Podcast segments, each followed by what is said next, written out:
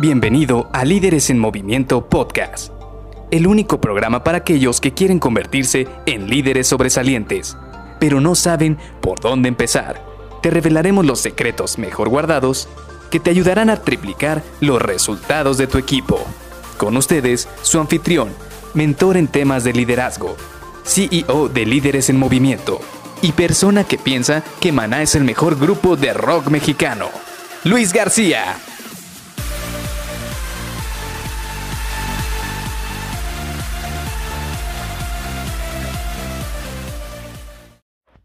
Un líder lleva a la gente a donde nunca habrían ido solas.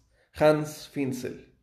Hola, ¿qué tal? Soy Luis García y te doy la bienvenida a Líderes en Movimiento Podcast.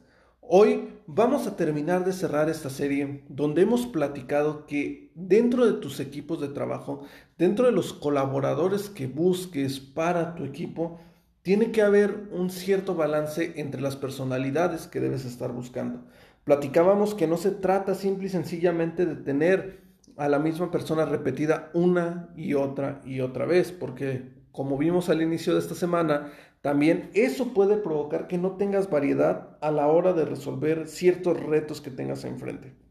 Hoy vamos a enfocarnos en el último tipo de personalidad y este prácticamente va a ser el tuyo y también alguno de tus colaboradores que quizás está buscando ese puesto o crecer como un líder a lo largo de su trayectoria personal. Y hablamos efectivamente de el líder, o sea, la persona que está buscando esa, esa, que tiene esa personalidad como líder, que va a impulsar a las demás personas a conseguir los objetivos de una mejor manera. ¿Por qué es importante que haya un líder dentro del equipo?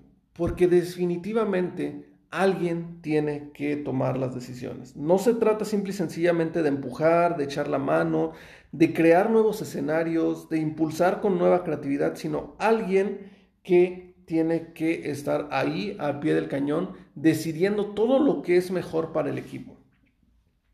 Otra de las cosas es que tiene que manejar el estrés grupal, es decir, tú sabes y lo has visto que muchos proyectos van a llegar a un punto de estrés muy alto y tú tienes que ser capaz de manejar el estrés tanto tuyo por los proyectos que están enfrente, como también el estrés de tu equipo. Tienes que buscar la mejor manera en la cual tu equipo va a estar balanceado, va a estar bien, va a estar saludable y no vas a terminar quemándolos, como dicen por ahí. Otra de las cosas es que tú, como hemos platicado esta semana, tienes que trabajar en el desarrollo de las personas, tienes que enfocarte en ver cómo los vas a ayudar a crecer constantemente. No se trata simple y sencillamente de, ah, ya llegaron, ahora ya nada más van a enfocarse solo en trabajar.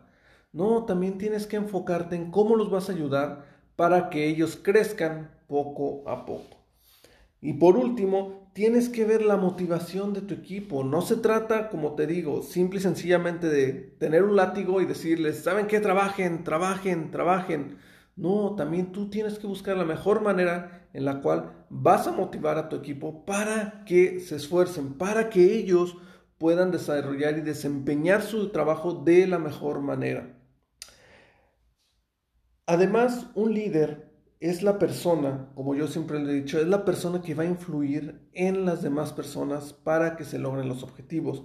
Prácticamente este podcast que he estado creando con muchísimo cariño, vienen muchísimas herramientas que te van a ayudar para que puedas convertirte en un líder sobresaliente.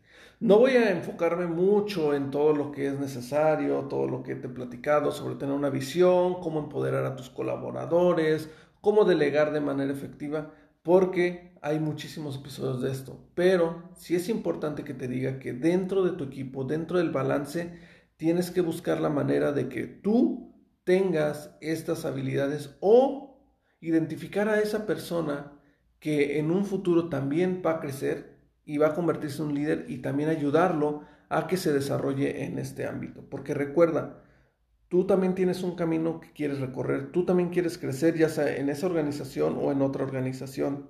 Y va a haber un momento en el cual tienes que dejar el equipo que tienes a cargo. Pero en el momento en el que lo dejes, también es muy importante que ya hayas desarrollado a una o varias personas que se van a poder quedar con el puesto que tú tienes. Porque al final del día, eso es lo mejor para las organizaciones. Y recuerda, ellas, las organizaciones están invirtiendo en ti. Y tú también tienes que buscar la manera de ser recíproco y dejar a una persona que en un futuro va a quedarse con su puesto y va a poder seguir manteniendo esa línea, esa línea productiva de seguir obteniendo resultados dentro de su equipo.